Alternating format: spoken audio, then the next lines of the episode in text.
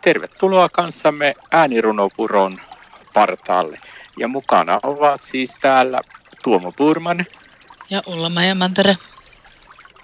Ja täällä ollaan taas Ullamajan kanssa äänirunopuron partaalla. Ja nyt kuullaan runo Missä sinne? Ole hyvä Ullamaja. Kiitos. Viimein kun kalenterin pilkkaisin, niin huomasin, että pari tapahtumaa messäsin. Oli Tuve Janssonin päivää ja Suomen luonnon päivää, ja nämä kaksi on helppo niputtaa, koska Tuve luontoa kunnioittaa.